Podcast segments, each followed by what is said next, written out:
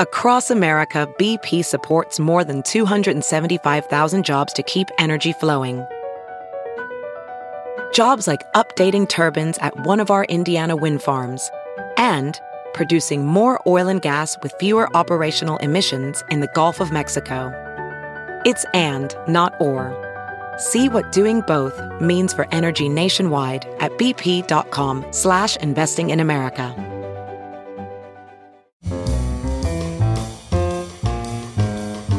This is Merriam-Webster's Word of the Day podcast for Friday, December 4th. Brought to you by the new Merriam-Webster's Advanced Learners English Dictionary, designed for students and teachers of English as a second language. Learn more at learnersdictionary.com. The word of the day for December 4th is Leviathan, spelled L E V I A T H A N. Leviathan is a noun that means the political state, especially a totalitarian state having a vast bureaucracy. It can also mean, more broadly, something large or formidable, as in this sentence.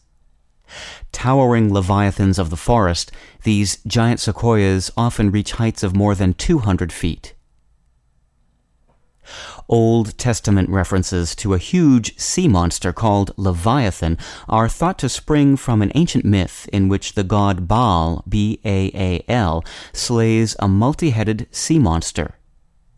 Leviathan appears in the book of Psalms as a sea serpent that is killed by God and then given as food to the Hebrews in the wilderness, and it is referred to in the book of Job as well. We began equating Leviathan with the political state after the philosopher Thomas Hobbes used the word in and as the title of his 1651 political treatise on government. Today, Leviathan often suggests a crushing political bureaucracy. Leviathan can also be immensely useful as a general term meaning something monstrous or of enormous size. I'm Peter Sokolowski with your word of the day. Thanks for listening. Visit the all-new learnersdictionary.com, the ultimate online home for teachers and learners of English. A free online dictionary, audio pronunciations, custom study lists, and interactive exercises are available now at learnersdictionary.com.